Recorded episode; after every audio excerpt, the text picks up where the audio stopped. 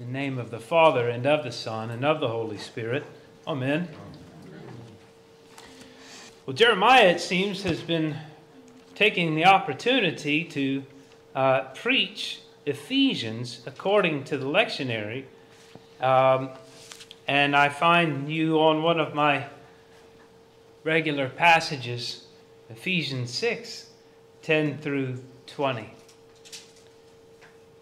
And what I'd hope you'd hear this morning are just a few words and a little bit of encouragement. The encouragement is to get in the fight. Um, there's a lot going on in the world, is there not? Um, I meet with a group of men on Saturday nights to pray and to encourage one another,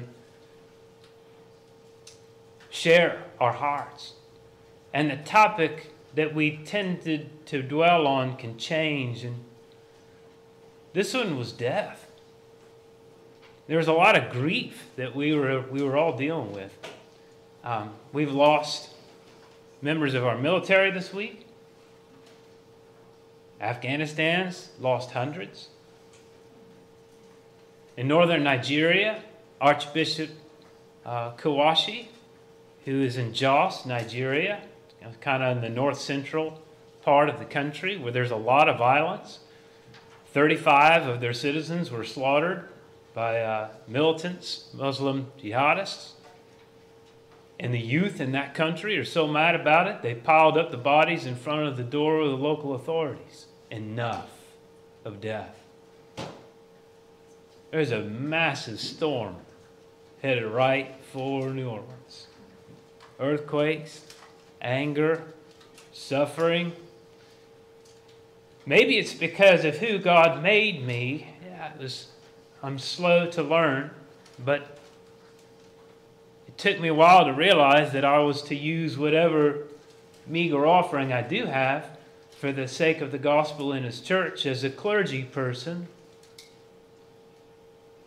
And so I bear the weight of other people's grief. Do you?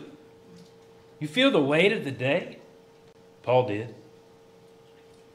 And when he finished a letter that was generally a letter to the church, not just in Ephesus, but to the churches. In fact, we have an early manuscript um, in the original language in Greek where the first verse says, Paul, an apostle of Christ Jesus by the will of God, to the saints who are in, and there's a blank. Other manuscripts say Ephesus. And some scholars go, well, that's because this letter was to be a cyclical letter. It was to be written first to Ephesus, but with the intention that all the churches would read it. And how does he end it? I'd summarize it this way Hey, church, get in the fight. Now, if you get all riled up over that, I mean, I get a little fired up this time of year, right? I can smell it. You know, it's hot. I smell the grass. It's almost football season. right? So I, I'm a little guy, but I gave everything I had. I played high school football, and it was not remarkable, but I had fun.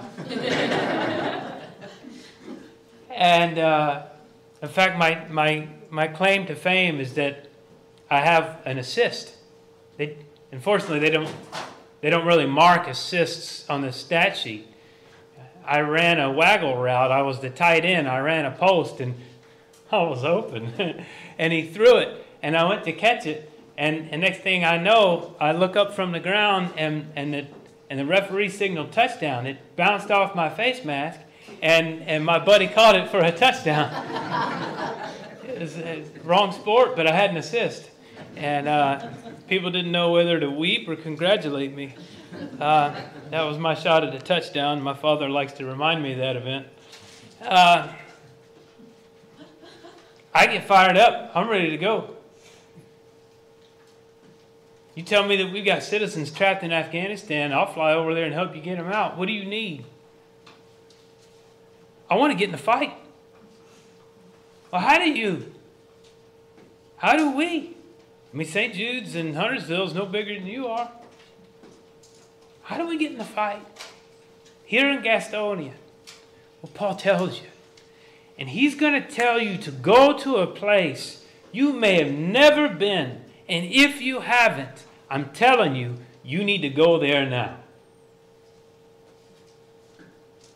Fight in the heavenlies. Man, he ends this thing like a coach. You know? I had a friend of mine that would preach for me every once in a while, and he said, Paul to me is like a coach. He's a fiery fella. Stand firm. Finally, be strong in the Lord and in the strength of his might.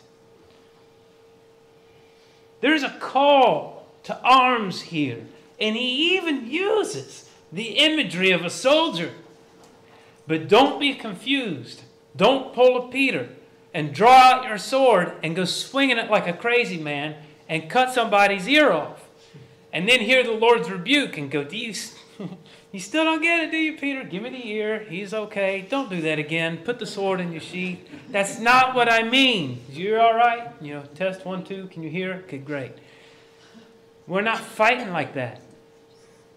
The imagery is to help you understand the severity of the conflict in the heavens is real. And in Christ, you may now go there. And Christian, Paul's telling you to go there. Jeremiah uh, said, Hey, I've been working through Ephesians. I'm like, Okay, well, I'm working through John. He's like, Oh, bummer. I said, No, not a bummer. You're on Ephesians 6 every Tuesday, it wasn't this week because I was on vacation, I was away, at yada, yada, yada. Every Tuesday, this is my focus. I have a time of intercession. Every member in my church is on my paper, their needs, their concerns. I start with the, you know, my family, and I work toward the province and the archbishop and Kauai and Foley Beach and our vestry and our church and our people and our families and then you know friends I said I'd pray for, and then all kinds of stuff, missionaries.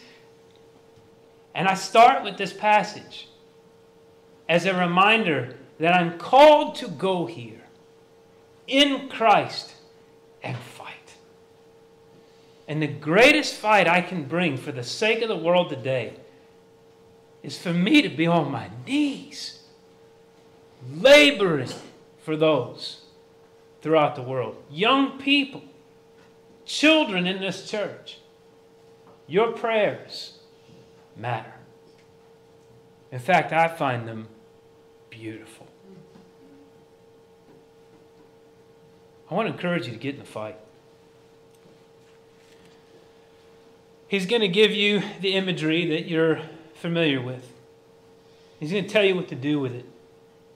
Put it on stand firm, the language behind this, the idea is when God calls people to account. Uh, he called Job to account once when Job had a beef with God. and he was like, hey, uh, I think I need to have a little conference with you, God. And, and actually, the language in the Hebrew is one of a courtroom setting. He's bringing charges against God. And so God finally says, Your court date's set. It's now. Stand up. Stand firm. Get up. Gird your loins is the language. And what that means is prepare for battle.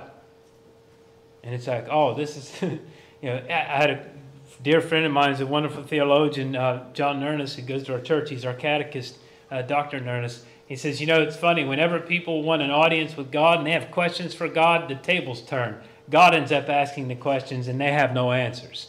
They go into the room with a bunch of questions, waiting for God to give an answer, and then it flips. God asks the questions, they find themselves speechless. But this idea of stand firm is the same idea with Job. Gird your loins, stand up, be strong, prepare for battle. Your meeting with God is now. The difference here is that Christ has interceded for us. We can now go to a place that we didn't know we could go before. Stand firm, gird yourself, put this on. Put what on? Truth. Take up the armor of God, verse 13. I'll come back to 12 in a minute, I think. Uh, verse 13 Take up the armor of God that you may be able to withstand the evil day, having done all to stand firm. Stand, fastening the belt of truth. I'm not going to go big time into all the weapons, I'm just going to give you a, a run through. And I'm going to tell you two things. Number one, it's what this armor does for you. And two, it's the fitness to which we correspond to the upward call of God. It's what God supplies for us, and it's the fitness we uh, then res- correspond to or respond to with the upward call of God. Here's what God supplies for us truth, the belt of truth. He tells us the truth about the world, He tells us the truth about Himself, and He tells us the truth about ourselves. The truth is that the world is ruled by a prince who's evil, but God's overcome the world. The truth is that were it not the love of the Father who sent the Son, we would not know truth. But we have it in Him if we behold it like children.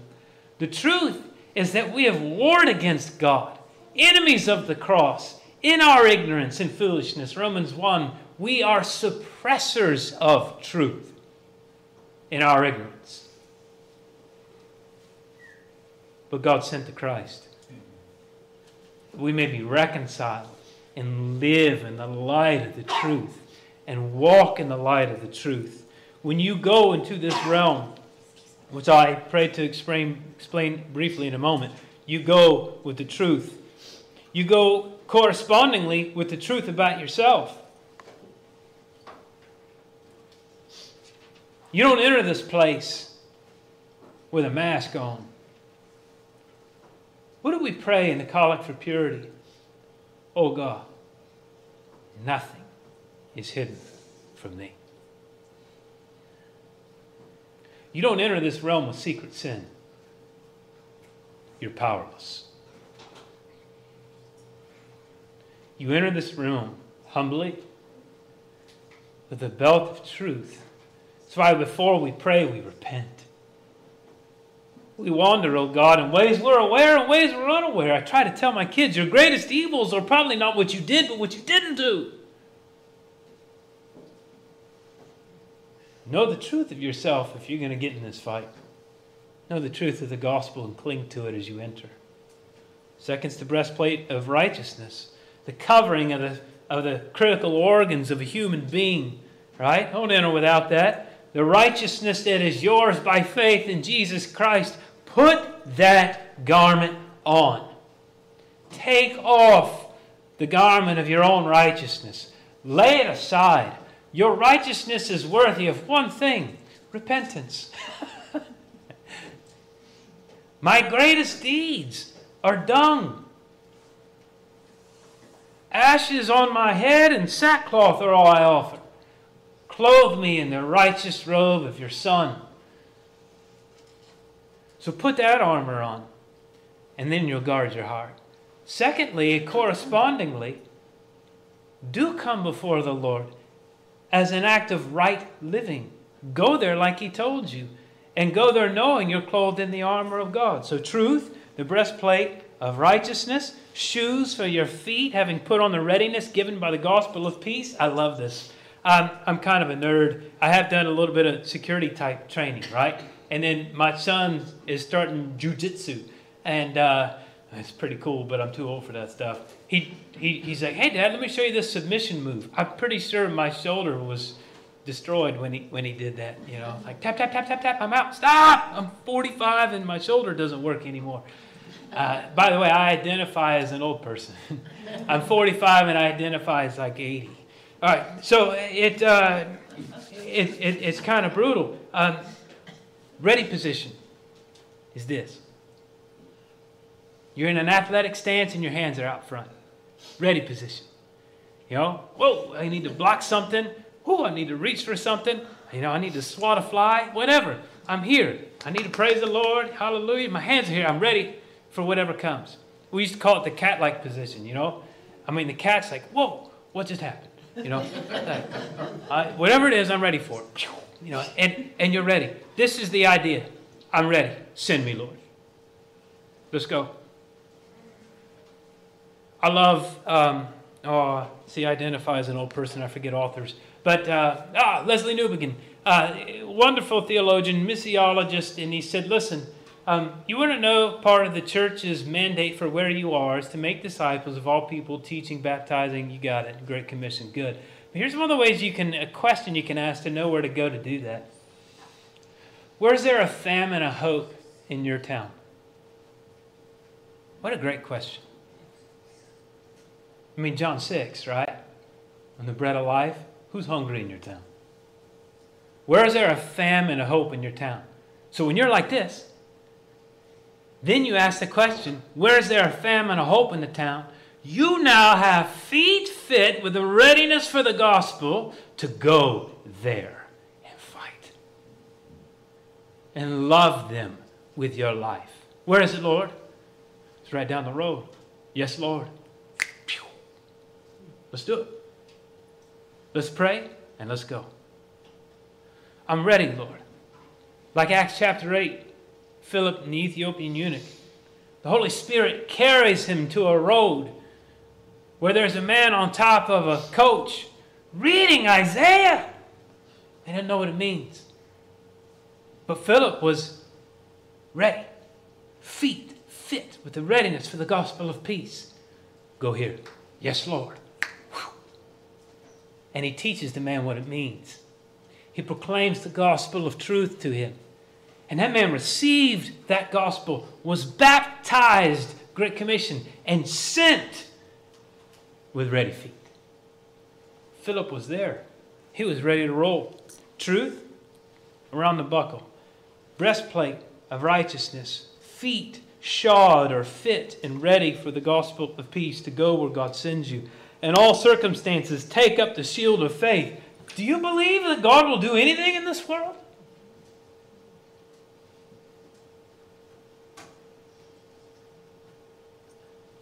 Take the shield of faith. Oh God, I know you love the world. Because you sent your Son that I may have life and that others may have it also. Oh God, I believe you will do a wonderful work in this day. Now grant me the grace to live in, in light of it. Uh, my daughter, uh, we just dropped her off at college, and um, she has a uh, an assignment. She goes, "Oh my goodness!" I, she doesn't talk like that, but it's fun if I make it sound like she does. Uh, I have to read like all of First Samuel and most of Second this weekend. Those are great books, you know. And and if you do the daily lectionary, you just finished most of it. Uh, you want to talk about shield of faith? Uh, 1 Samuel 14. Jonathan and his armor bearer. They're getting owned by the Philistines. And Jonathan says, I got an idea. Let's go over to the garrison of these uncircumcised. It might be that the Lord will work for us, for nothing can hinder the Lord from saving by many or by few. Armor bearer, you in? I'm in. Let's go! Shield of faith. And they lit it up. Because the Lord was with them. Because the Lord went before them. Because one man in a nation called by God had a shield of faith. And when you go with the shield of faith, you go with the sword of the Spirit in accordance with the Word of God, praying the Scriptures, memorizing the Scriptures, writing them on the tablet of your heart. And you have the helmet of salvation, knowing that you can fight without fear. One of my favorite uh, movies is uh, Band of Brothers, a book too. Stephen Ambrose wrote a book on it, and uh, I like him. He's a fun historian. But uh, the Band of Brothers, in one of their deployments, they went to take out a, a German pocket of 88s, big old cannons, big old howitzers. And uh, this guy was fearless. I forget his name. He was, uh, you're not surprised now, you're getting the hang of this. And he, uh, all these other soldiers, I mean, he was running on top of the trenches, just lighting guys up. And he went forward. He was fearless. And they said, How do you do it? Like, how, how do you fight like that? He said, I already died. I don't plan on going home. So they can't take anything from me that I haven't laid down already.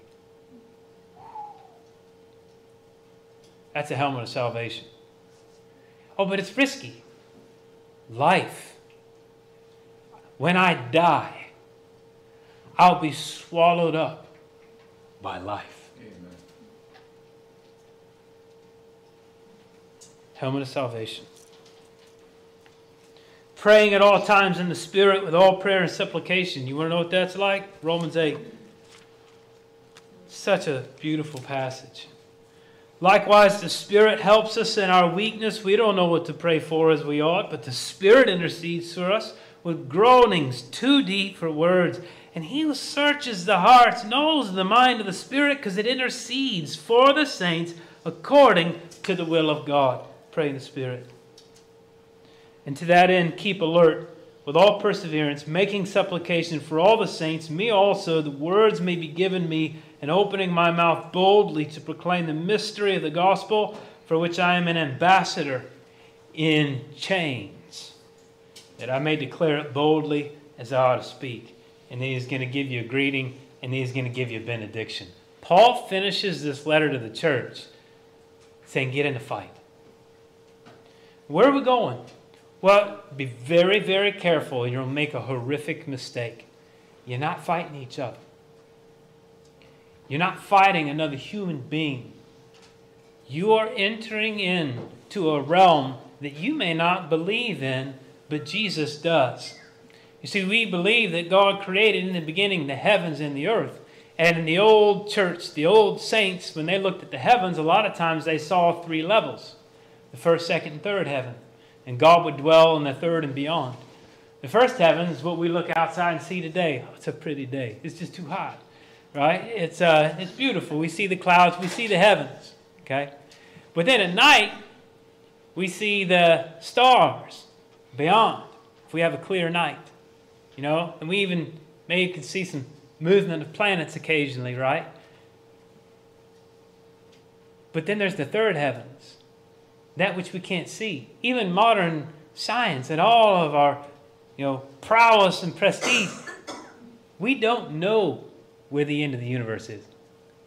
We just kind of put this limit out that says the end of the known universe. That's the third heavens. We still haven't probed its depth. Therein God dwells that place where we do not because he is holy. That's how they understood it. You are going to enter that realm of angels, of demons. There's a hierarchy of angels, there's a hierarchy of demons. There are creatures that God created simply for his worship and glory that we hear about and see in places like Revelations with descriptions that were like, what? I don't understand that. Don't draw them. Just imagine. it's a picture of his might, of his glory, of his power. There's a realm he made of which we don't see, but it exists. How do we know? Well, the angels minister to Jesus. He has authority over that realm. You did not until he entered it on your behalf. And now he's calling you to go there. I want to give you an example of what it's like to go there. And again, heed the warning. Don't fight each other. When you have a problem with each other, what do you know? You know that there are spiritual powers at work. By the way, your little church is a great target. I mean, of all the things in the world, you know what Satan wants to destroy the most? The church. And do you know that until Christ comes, it will be fraught with difficulty, not from without. Oh, they're going to take away our freedoms. You can't take away my desire to worship the Lord. I can do it in a prison. Amen. And many do today. That's right. You know the fight will always be from within the church. It was so helpful for me. You want to know why? That's why God gave you the story of Judas. Betrayal didn't come from without. It came from within. And it'll come from within until the last day and the church is purified. You understand? And when you fight, you fight in the heavenly realm. You don't fight each other. We're not fighting flesh and blood. You can take my life because I'll be swallowed up by life. But you cannot take my voice away from lifting it up to the Lord God, wherever you put me. You cut out my tongue, I'll mumble and murmur. And they did that in days gone by. That's the realm wherein we're to fight. And let me give you an example of what this is like. Uh, I was blown away the other day because my heart is heavy for the Christians in Afghanistan. My heart's heavy for Leah Sharibu. I don't know if you know her story. Uh, about three and a half years ago now, Leah was among over 100 schoolgirls captured in northern Nigeria and uh, by Boko Haram, a famous, horrifically uh, infamous terrorist uh, that operates in that part of Africa. And uh, if the schoolgirls would confess Muhammad and Islam, they would return home safely. And every single girl went home, except for Leah. Because right before they ushered into a vehicle to go home, they said, Confess Muhammad and you shall go with all the other girls. And she said, No. I confess Jesus. Then you will stay here with us. She's still there. She's still there. You go there. You fight with her. You pray for her. The Afghanistan Christians don't know what to make of the knock on the door. Well, we're getting ready for football season. You know what they feel like? This is why you need to learn to pray the scriptures. Here's their prayer. Now, I want you to just go there for a minute in your mind with me.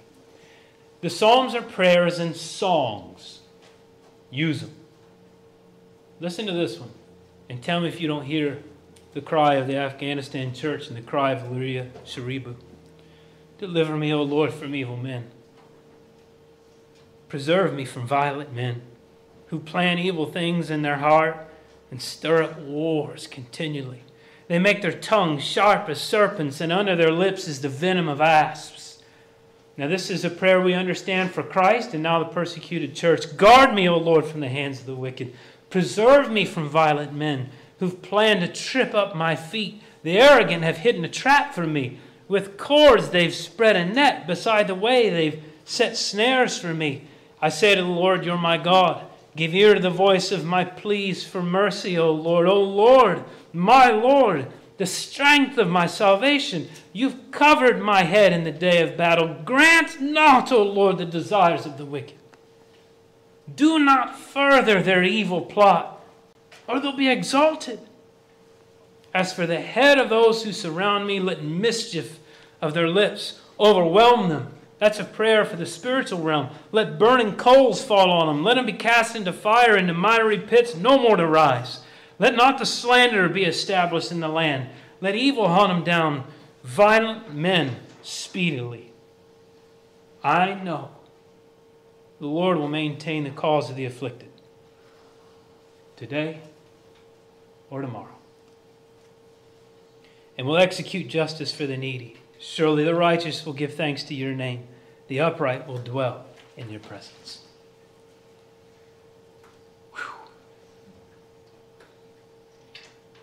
You know, when you pray the Lord's Prayer, if you start with my, you got it wrong. It's our Father. You want to know why it's our Father? Because you're never praying alone. You're praying with Leah Reboot. Ah, you'll never have me back, and that's okay. I get one shot. uh, when I was teaching, we had a young man who later took his life. Broke my heart. And the day that we lost Dimitri, I had to break it to the school, which is like 500 something kids, because I was the director of spiritual life. I had to break it to my own kids because he'd been to our house many times. And uh, some of the kids had said, You know, if we'd only known. I said, Well, God knew. And do we not pray every day? Oh Lord, be with the sick, the friendless, the needy, and those who are alone. Were you not praying with me when we prayed that? You see, now you know you were praying for Dimitri. The Lord knew that all the way along. You see, the Spirit took our groanings and interceded for him then. You just didn't know it. Don't stop praying. You have no idea the movement in the heavenlies. Go there. You need to go there. But you go there clothed in Christ, corresponding to what He's done on your behalf. You go there like Jonathan did, with faith and boldness and joy and gladness and perseverance and fervency. And you pray and you fight. I wonder how Ephesus received this.